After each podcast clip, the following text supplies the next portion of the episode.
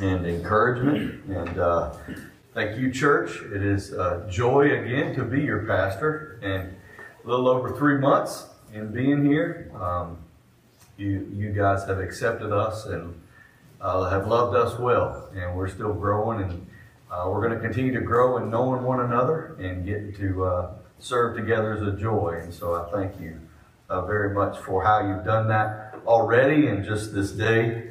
Um, uh, thankful for Pastor Appreciation um, Day. Uh, I think October is a Pastor Appreciation Month, and so just thank you for all the cards and texts and comments and uh, everything you've done uh, for us. We we sh- surely appreciate that, and know that um, know that our our uh,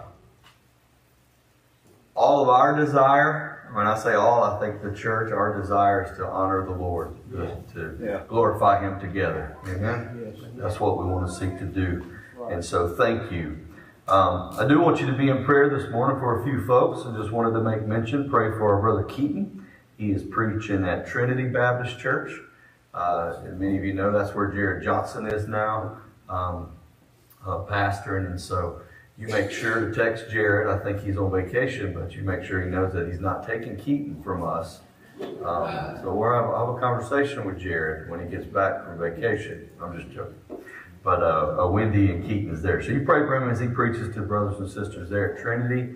Uh, also pray for Pastor Carl. Uh, he got a call to go preach at Springview um, Baptist Church uh, there in Maryville. And uh, Pastor Ben Ward, who was there, is uh, has been exposed to COVID and dealing with some stuff. So pray for Pastor Carl as he comes in uh, on a, a kind of late notice yesterday. He called me, and I surely appreciate Pastor Carl and the encouragement he's been um, to me and to you guys, to the church, in this transition. And so uh, pray for those two. Uh, pray for my, uh, I got a buddy named David Hunter. I want you to be in prayer for him. He's seeking the Lord and want to follow the Lord and do right. And so uh, pray for uh, Pray for this brother, David Hunter. Keep him in your prayers. If you have your Bibles, and I hope you do, I invite you to turn with me to the book of Philippians.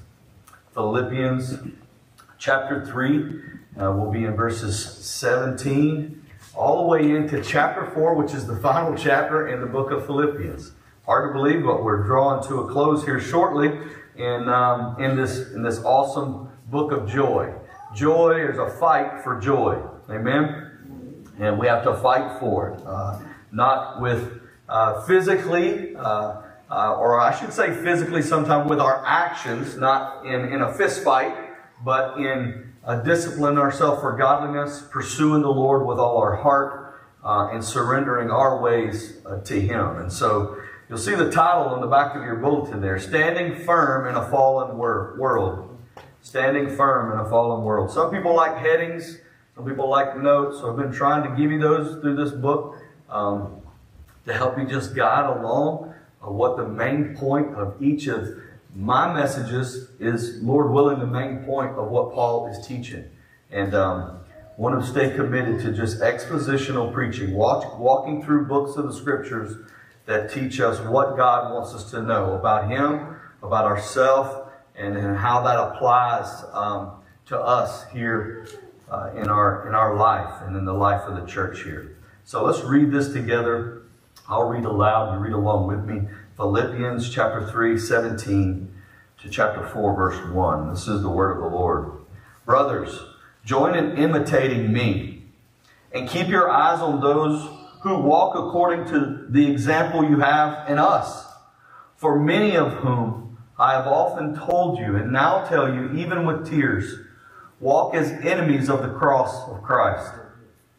Their end is destruction, their God is their belly and their glory, and they glory in their shame, with minds set on earthly things. But our citizenship is in heaven, and from it we await a Savior, the Lord Jesus Christ, who will transform our lowly body to be like His glorious body by the power that enables Him even to subject all things to himself. Therefore, my brothers, whom I love and long for, my joy and crown. Stand firm thus in the Lord, my beloved. Let's pray together. Father, we thank you for this time now that we get to come and continue to worship you. We get to worship you through your word, Lord. We thank you that your spirit is the one that illuminates and opens up our eyes to see the truth of your word and what you have to teach us. And so I pray that you would do that, Lord, that we would submit to you. So give us ears to hear and hearts to know you more, Lord. Turn our attention to you and our heart's affection so that we would listen well and that you then would lead us in the application of the truth and the truths that we're going to be exposed to this morning through your word. Lord, your word is truth and it changes us as we look at it and think upon it and understand it. And so, Father, have your way this morning in a way that would cause us to go from here to lunch, Lord, throughout the rest of this day and week. Lord, should you tarry, if we would stand firm, thus in the Lord. And we pray this in Jesus' name. Amen. Amen. Amen. This morning we consider uh, the Apostle Paul's counsel to the church at Philippi to stand firm in the Lord. Uh, he's already charged them to stand firm. If you remember back in Philippians, to stand firm in one uh, spirit. He says, if there is any encouragement, chapter 2, verse 1, if there's any encouragement in Christ, any comfort from love, any participation in the Spirit, any affection and sympathy, complete my joy of being the same mind, having the same love, being in full accord and of one mind standing, uh, he's exhorted them to stand side by side and to strive for the gospel. We've seen that to, to work together. And there's a partnership and a togetherness here at the church of Philippi that Paul is exhorting the church to, uh, to do and to be. And this is where joy will come from and surrendering themselves to the Lord. And so, this is what they are to do, is to have faith in Christ, faith in the gospel, not worried about the opponents that they'll face. Right? You're going to face uh, enemies in this life, enemies of the gospel. You're going to face opponents of the gospel, but they need not fear. They need not be scared, and neither should we. So Jesus is the one thing that they must determine to run after, and us as well. This is what Paul exhorts them to do. And so I want us to consider that this morning how to stand firm in a broken world. One thing we can all agree upon, we should, is that this world is broken, man. It is, it is broken by sin and by men and women who are in the world now who have been broken by sin and then act and live in ways that exhibit their brokenness. And we all have family members that we know of and that are, are, are reaping the, the consequences of really bad decisions because of their brokenness. You see, the world is broken and we're born broken because of Adam's sin in the garden. And then we're raised by broken people. Is there any wonder why we are messed up as we are? No, no, it's not. We, there's, there's perfect understanding to, to the scriptures gives us eyes to see why we're in the mess we are, right? It's because of sin in the garden. But God had a plan. I love what Grant Osborne says in his commentary, just in preparing us for this section. He says, So far in this letter, Paul has developed four paradigms or models of Christian behavior. Consider this here. Christ exemplifies humility. He's laid this out in chapter 2, verses 5 through 11. Timothy, love and compassion in chapter 2, 19 to 24. Epaphroditus exhibits perseverance and suffering in chapter 2, 25 to 30. And then Paul himself, steadfastness in the pursuit of Christ in chapter 3, 4 to 14. He now calls on his readers to follow in his footsteps. Here in verse 17, where we'll pick up this morning. And he, Osborne says this, contrasting these Christian role models with certain false teachers who are living for earthly things in verses 18 and 19. And then he concludes this section showing the importance of focusing on the heavenly realities in chapter 20, verse 21. Now, what I see as well is when you look in chapter 4, verse 1, Paul then says, Therefore, And we all know what the therefore is there for, right? Um, it is to take us back to what he has already stated, right? Miss Trish, it's good to see you. We've been praying for Miss Trish, and she's home from the hospital, obviously, and here. Good to have you. Sorry. You. It's good. My thought got broke when I saw you. I was like, oh, I should have said hey to Miss Trish. I didn't see you. So good to have you. Been praying for you. So therefore, takes us back, and so Paul is then saying, which is the the title of the sermon, which I believe is the main point here. He's wanting them to stand firm in the Lord, to stand firm in a broken world. Well, how do we do that then, right? That, that, that was my thought this week. So how do we do that? We, lo- we all love how-do things, right? Every sermon is not a how-do sermon. We want, sometimes we just, just tell me what to do, right? you ever work with somebody and they, they're going through all the background stuff of, you know, I worked for an electrician earlier, and I was like, I, mean, just, I understand. I don't understand what you're saying. Just show me how to put this receptacle in. Which wires go where, right? um, now, I was young and immature, and what he was trying to do is giving me the background and the foundation that's going to help me understand how electricity is working uh, more so, you know. But when I was 17, I knew everything, right? Um, just kidding. I didn't, and I don't now, for sure. You realize that, don't you? Right. in your 20s, probably, yeah, I got, I got, a pretty good idea how this thing works, right? I just know. I know life. I, I, mean, I got it, right? In your 30s, there's a confusion that happens. And I think in your 40s and 50s, you realize, I really don't know a whole lot of But we need to be convinced of a few things, and that is what God's Word says, what it is, and what He says about us. So I say all that to say, man, I believe Paul wants us to understand, God wants us to understand how to stand firm for Him in a broken world for His glory. So, how do we do this? Just a few things this morning. Praise the Lord, we got lunch. You can smell it. They've had those doors open. Smell it when we walked in here this morning, so it's going to be good. Invite you to stay and fellowship around the table with us for a meal. It'll be good. Number one, follow the godly examples that are before you. If you're going to stand firm, you're going to hold fast, we need examples to follow. Look at what he says in verse 17. Brothers, enduring term, brothers, these are his people. Join in imitating me in keeping your eyes on those who walk according to the example you have in us. So he, he elevates himself, which sounds prideful. Follow the example you have in me. But then also what you have seen in us. So who is Paul talking about here? Well, we know from other scripture, the greatest commentary on scripture. Y'all, y'all ever got it? know the greatest commentary on scripture? Yes. Mr. Bill's holding it up. Scripture itself. That's exactly right. Scripture, that's a principle of Bible interpretation. Scripture interpretates Scripture very well. So other passages, other epistles that Paul has written, he would say in, in uh, to the Corinthian church, uh, 1 Corinthians, I believe in 11, imitate me, verse 1, as I imitate Christ, right? So we know Paul is not just elevating himself as the supreme example, for he's already given Christ as the example of humility. Christ's life has been a, a, a, dissension from glory, taking on flesh, humbling himself to the point of death, even death on the cross, we see in chapter 2, verses uh, 5 through 11. so we see he's the supreme example, but we see that then in Epaphroditus, I've already mentioned Timothy, and Paul. That's who the us are. And, and what he's saying is, this is very similar in First and First Thessalonians as well, chapter 1, 6 and 7. Put this in my notes.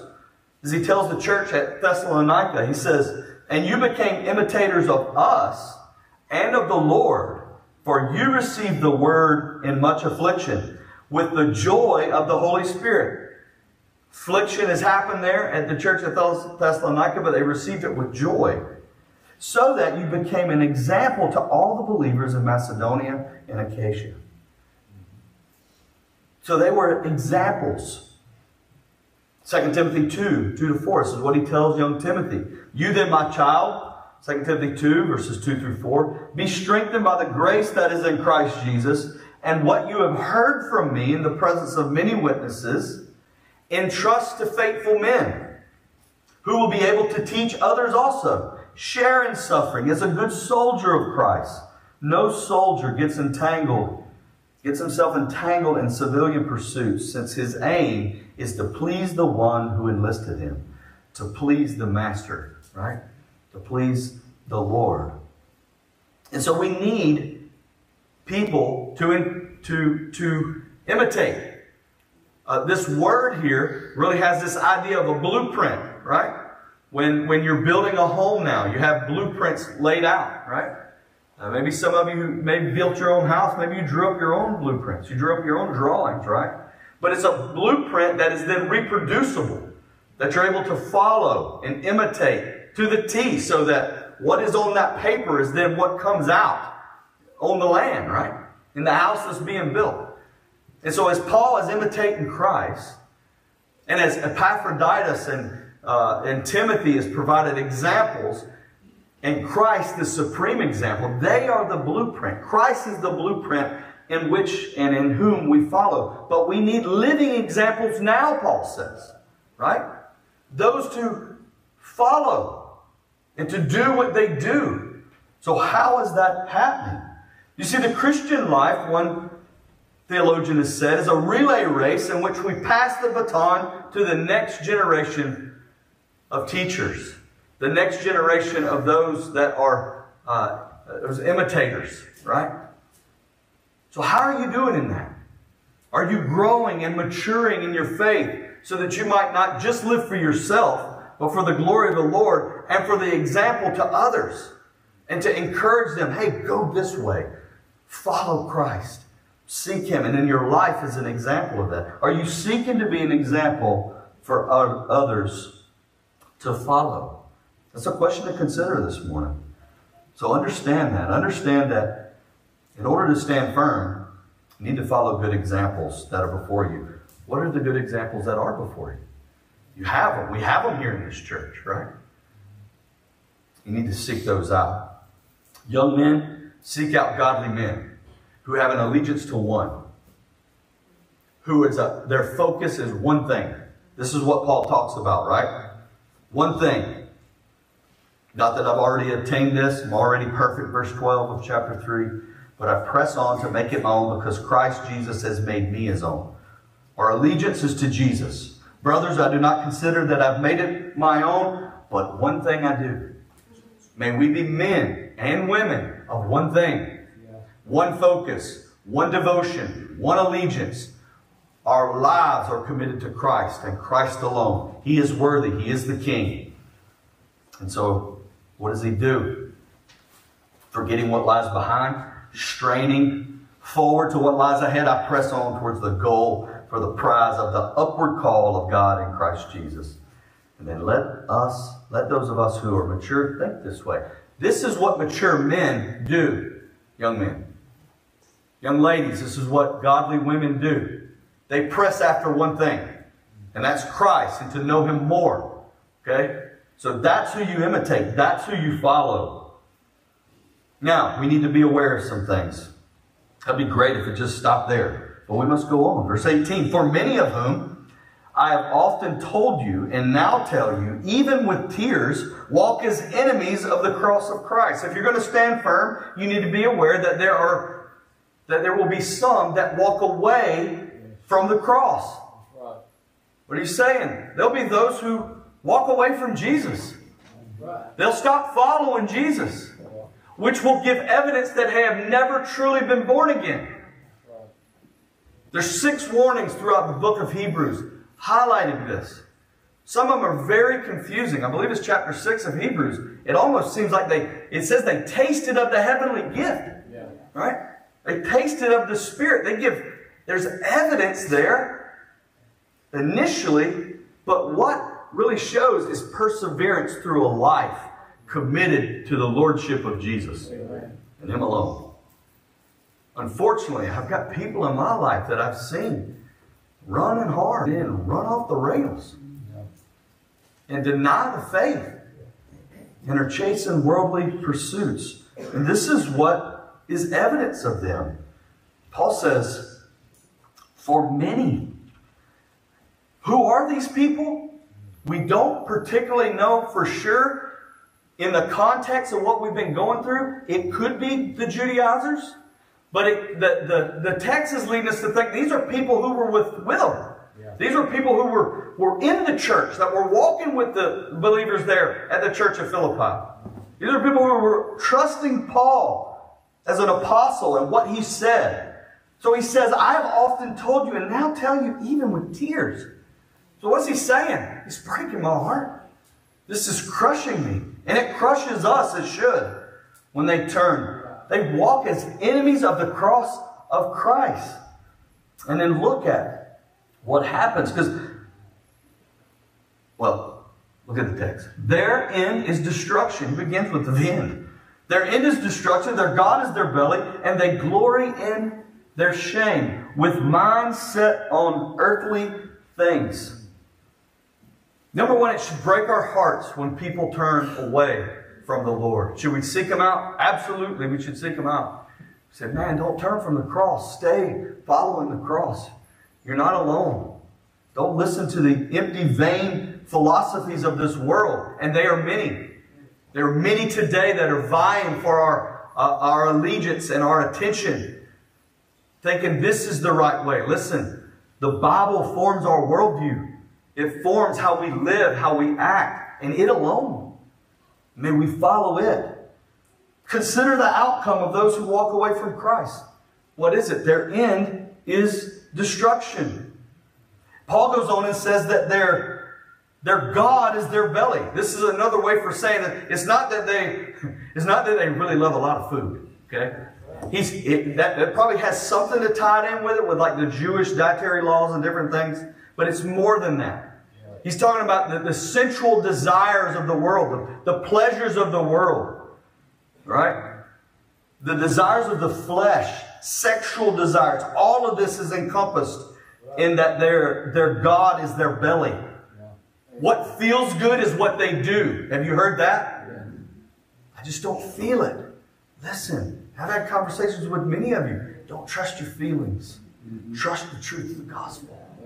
The gospel is what's true. It's the gospel that has saved us, not what we have done or how emotional we were when we did it. It's believing on Christ. Will some be very emotional? Absolutely. I was an absolute trashed wreck, falled out, weeping before the Lord. But not every, not every case is like that. Not every little kid, when they trust Jesus, has the, has the understanding at that point, the gravity of their sin. They understand they're sinners and they believe on Jesus. And guess what God says? That's salvation. Yeah, yeah. They turn from that sin and they follow Him. They seek to grow in Him. As you grow and an older person comes to faith in Christ later in life and they've done some junk, right? More and more. Not that the sin of the little kid was any greater than the, no. But there's an understanding of the gravity and the depravity of man and his sin and her sin. And so those desires, those desires then end up to be their shame. They glory in it. Their God is their belly, and they glory in their shame. Right? I wish we could take some more time in here. And they, with minds set on earthly things. Kent Hughes says, Beware of any pleasure that impedes the passionate pursuit of Christ. Read that again. Beware of any pleasure that impedes, that causes a problem in your life, that puts a roadblock in you pursuing Jesus. I, as I was thinking about that, reviewing during the Sunday school hour, just praying. Um, if you don't see me, I, I try to slip around in some of the Sunday school rooms. Many times I'm in this little back room in here and just uh, reading over the text um, and praying but I thought of this. I, I didn't have this in your notes, but the writer of Hebrews says this. Therefore, since we're surrounded by so great a cloud of witnesses, remember chapter 11 in Hebrews is the, the, the heroes of the faith, right? Yeah. Those who had trusted the Lord before the cross, right? They were looking to the cross. We look back to the cross, right? We're so blessed now. Therefore, since we're surrounded by so great a cloud of witnesses, let us also lay aside, here it is, every weight every weight and sin which clings so closely. And let us run with endurance the race that is set before us. Look into Jesus, the founder and perfecter of our faith, for the joy that was set before him, endured the cross, despising the shame, and is seated at the right hand of the throne of God. What are you saying, Pastor Zad? I'm saying this. Let us lay aside every weight, every hindrance, everything that impedes us. There are good things in life that is weighing us down. We got to recognize what that is. It's not, it's not just to ask, is it a sin? That's shallow. Do we need to ask that? Yes. But we need to ask, what is holding me back from running well? Right? We watched the Olympics. We talked about running. Analogy, you, they don't have a lot of junk on them, right? And and this, and I see they're running. They've got like dreads and stuff. I'm thinking, how much faster would some of these guys and ladies run if they didn't have all that hair flying, right? No, they wear these really tight suits, and the man, they can, man, they're scorching it, right? They're running but they don't got ankle weights on. They don't got a backpack on, right? They're not carrying things of the world. They're not wearing a bunch of jewelry on. You, you see what I'm saying? What, what is the weights in your life that's keeping you from running? That's a message in itself. So Paul's message to us is this. The way we live, the way we walk, our appetites, not just what we are got a little bit of thinking about here lunch. But our appetites, our pleasures, our desires, the things which we revel, the set of our disposition, the inner self, our inner disposition, all tell her, tell, they're all telltale signs, whether we're a Christian or not. Whether we are following Jesus or we're not. Paul, he had so much to say about just the nature of authentic faith, right? We read about this in Ephesians chapter 2, 8 to 10. Romans 3, 21, 22, 28, chapter 10, verse 5 through 13. But he didn't say a word about faith here. Here, lifestyle is revealed, and it reveals the authenticity of what you say you believe. It's the, it's the, it's not just the confession we say. We say we trust Christ. But then how are we functioning? How are we living? You see. That gives authenticity. That gives that guy, that woman is the real deal. Right? That is seen over time and walking with the Lord. Right?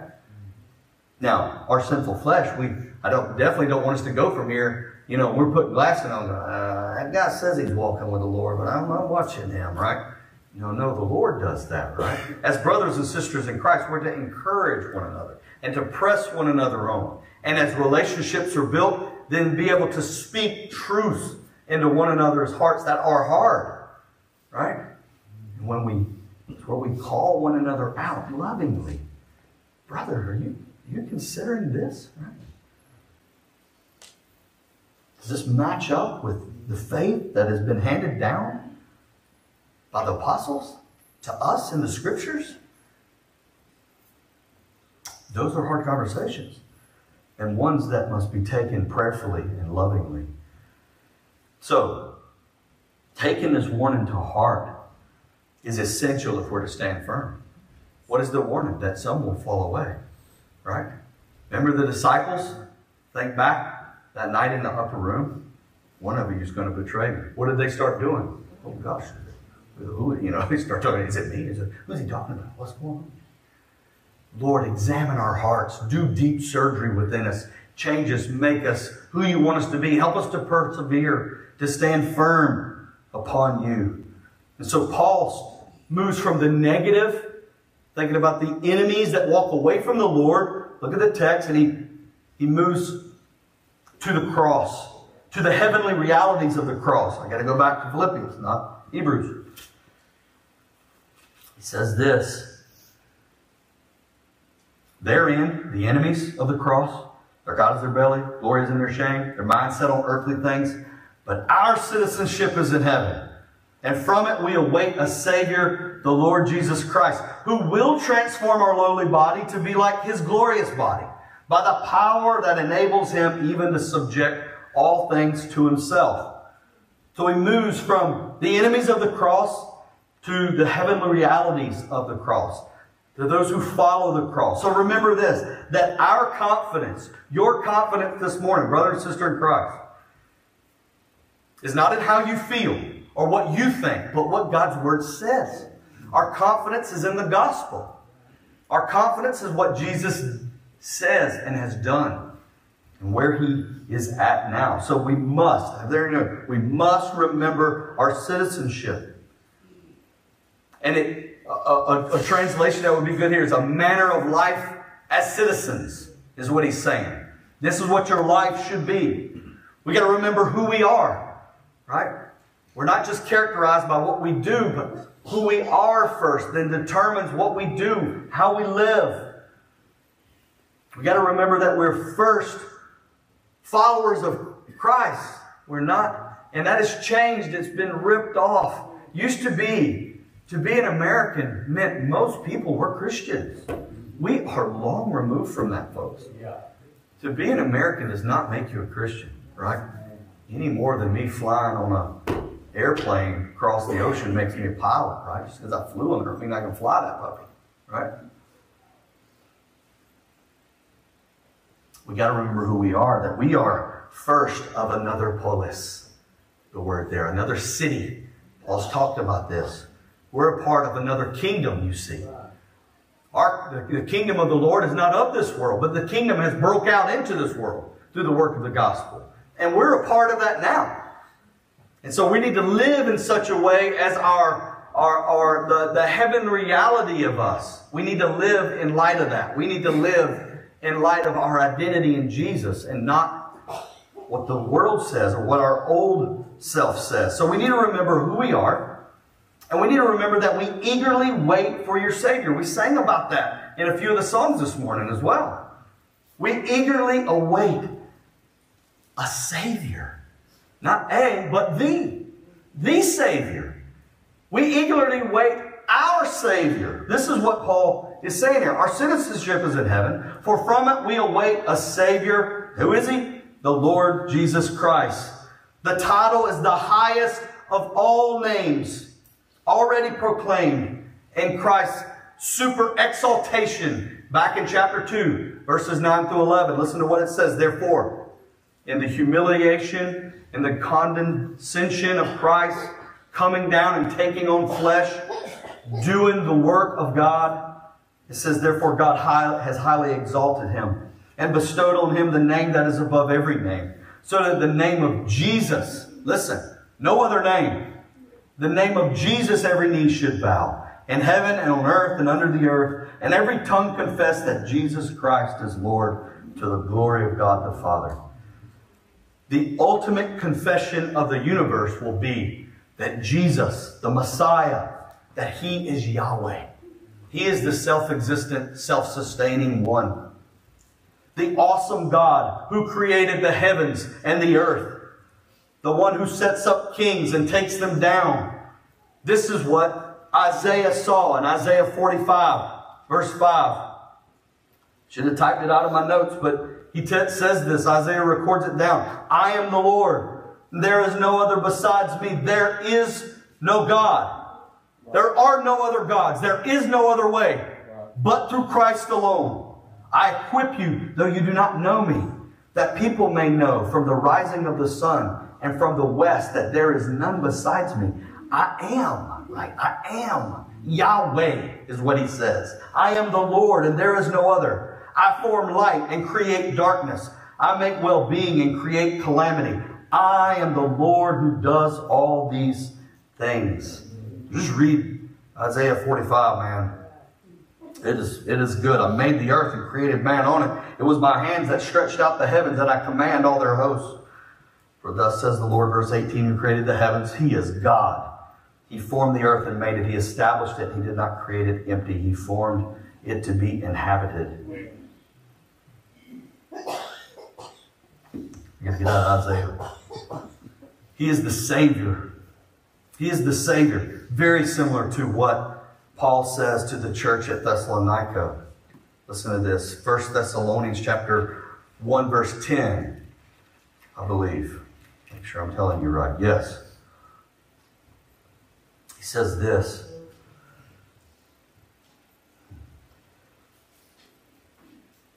I'll start verse 9. For they themselves report concerning us the kind of reception we had among you and how you turned to God from idols to serve the living and true God and to wait for his Son from heaven, whom he raised from the dead. Jesus, our Savior, who delivers us from the wrath to come. That's what he came to do. When you boil down Christianity, Jesus came to deliver us from the wrath of God. And boy, has he done it. He has done it. So we eagerly await this Savior. Notice what is the outcome when He comes?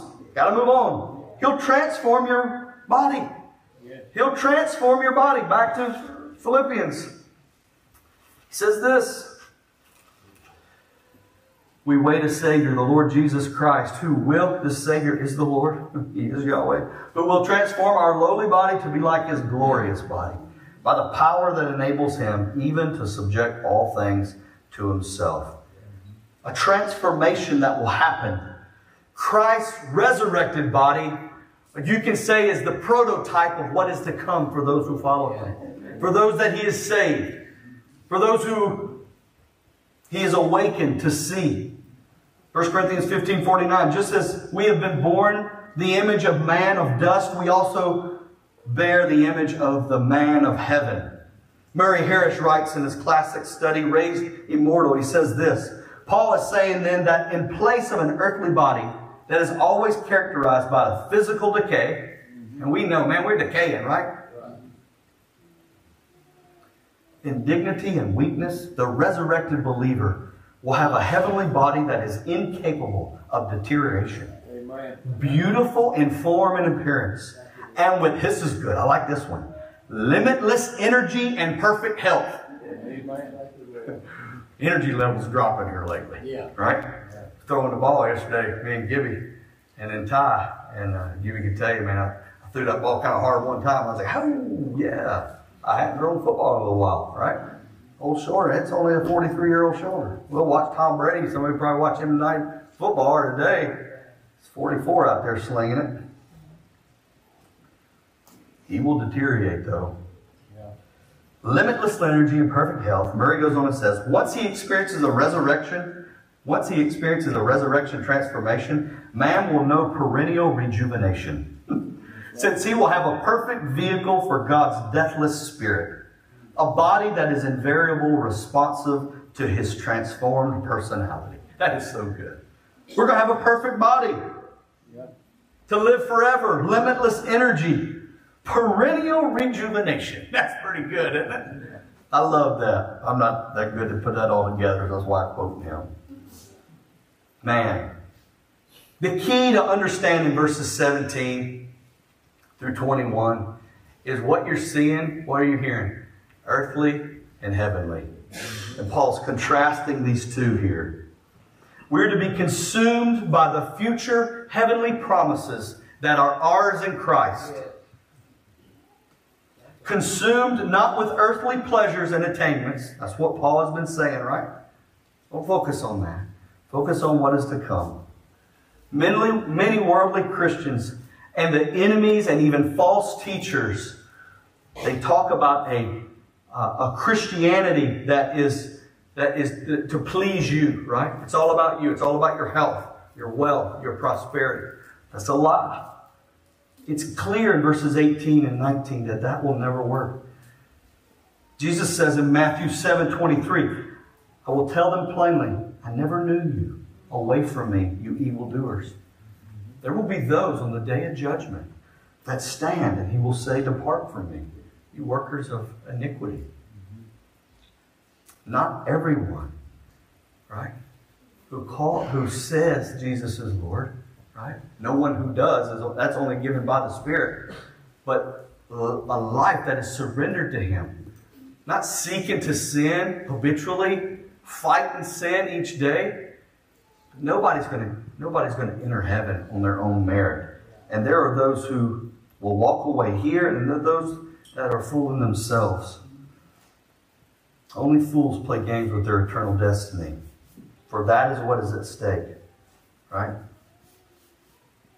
Are temporary pleasures worth giving up? Absolutely. Temporary allegiance is worth giving up? Absolutely. Temporary attainment in this world? It's all temporary. The heavenly reality is coming, folks. It's broke out now into this world, but it is coming, and it is coming soon. Just like lunch, and we're on our last point. Remember that we have to stand firm in the gospel. I love what he says here as we, as we close up. Finally, brothers, excuse me, therefore, my brothers, I was in verse 8. Therefore, my brothers, whom I love, just, just listen to the heart of Paul come out, who I love and long for. Brothers, long for, beloved. Those three terms in particular there, one at the end, one at the beginning, and one in the middle. There's a longing for. They are his joy and his crown. You see, as I grow and be in your pastor, you in a sense are my crown. For I'm giving my life to you, you're giving your life to me, right? In service of the Lord and for the glory of God, who has Robert read, I'm going to give an account for how I shepherded you and how I've taught you God's word. Paul says, I love you, church. I love you. Stand firm thus in the Lord, my beloved. This is how you do it. This is how you do it. Your confidence is in Christ. Follow the examples that are laid out before you. And we have the supreme now, right? We can look to Paul as well. We can look to Timothy and Epaphroditus in the scriptures. But we should be able to look out within this faith family and see men who are sold out to Jesus, women who are sold out to Jesus, teenagers who are sold out to Jesus, little children to the best they can, sold out to Jesus, trusting Him, following Him, seeking to grow in Him. Who is the crown upon your head? Who have you passed the word and are passing the word of God on to? A son or daughter? Maybe somebody you've witnessed to? Maybe a, a, a Bible study group, small group that you've led for years? Colleague at work? Since they've received the gospel from you, do you see them as your crown? Can you give thanks to them? and for, for them, excuse me, for their faith. Paul speaks directly to the Philippians in this way, right? In this way, he wants them to consider these things. I close with this. Paul needs to, Paul is wanting them to understand, and for us to understand as well, that all of this is in the context of spiritual warfare, right? There's a battle going on, man. There's a battle going on. They need to understand they're in warfare and they are to be positioned like soldiers on a front line. Right? That are prepared. No soldier goes into battle in the United States of America that are not trained and prepared. That are the best fighting army on the planet. The men and women are prepared. And they go in there, not shaking in their boots, but confident in the plan that's laid out before them. And we do the same. And Paul is saying, in order to do that, in order to, to hold the front line, in order to stand firm, they must hold their position in the midst of a godless culture. They must not compromise over the gospel. They must not collapse under the pressure of persecution. They must never retreat and yield the high ground of divine truth. Don't care what you feel or what you think. God's word is the standard. No other no other religion, no other way has what we have in Christianity. And it's not, yes, we interpret it, but we interpret the scriptures in light of those who've gone before, in light of uh, church history, and what the, the early church fathers, the apostles believed and passed down. That's what we have to bring our thinking in the midst of a broken culture and a self centered culture into line with. And let me tell you, that is going to be like fingernails on a chalkboard. Yeah, yeah. It's going to sound weird. Not because we're not because we're a bunch of boneheads, right? Not because we're arrogant and loud, beating people over the head with the Bible. No, just standing for truth and love, man. This is what it says right here. Not yelling at people and protesting in violence, right?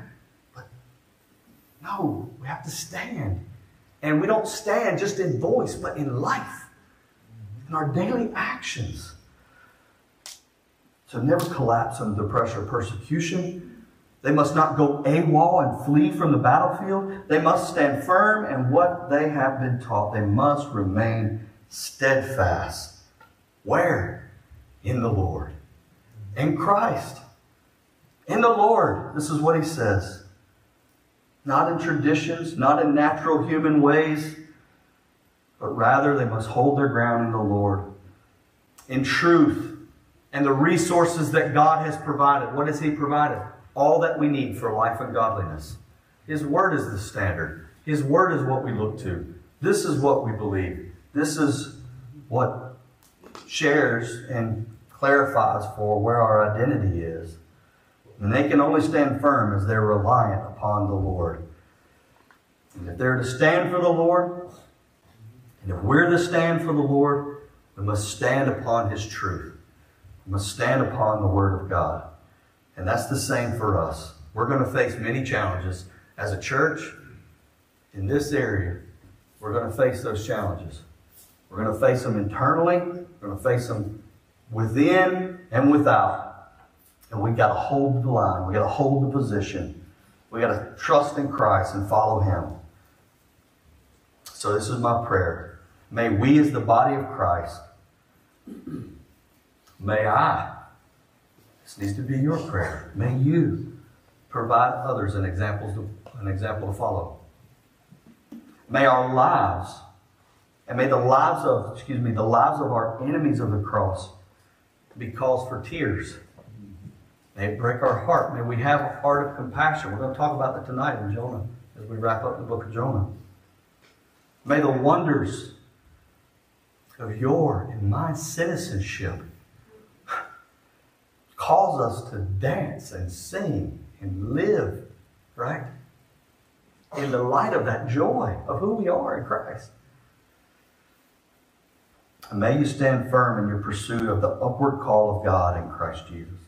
I'd like Jerry and them to come and get a song and just a response as we worship the Lord together. This is what we're to do. We're going to stand firm. We need to look unto the Lord. Look unto the examples that He has given. Our confidence is in the cross, right? Realize those will fall away. It should break our heart. We should seek brothers, sisters out and say, man, get back in here. Look around here this morning. I know there's folks in the parking lot, but when we get through this whole mess, Lord willing, with COVID and all, man, get in here with us. Get in here with us. Not just on Sundays and Wednesdays, but in life, right? Uh, our attendance is, in one way, indicative of where our heart is, right? We should want to be here. Should want to be with people. So we should be seeking those brothers and sisters out, right? Amen. Let's stand. Let's sing.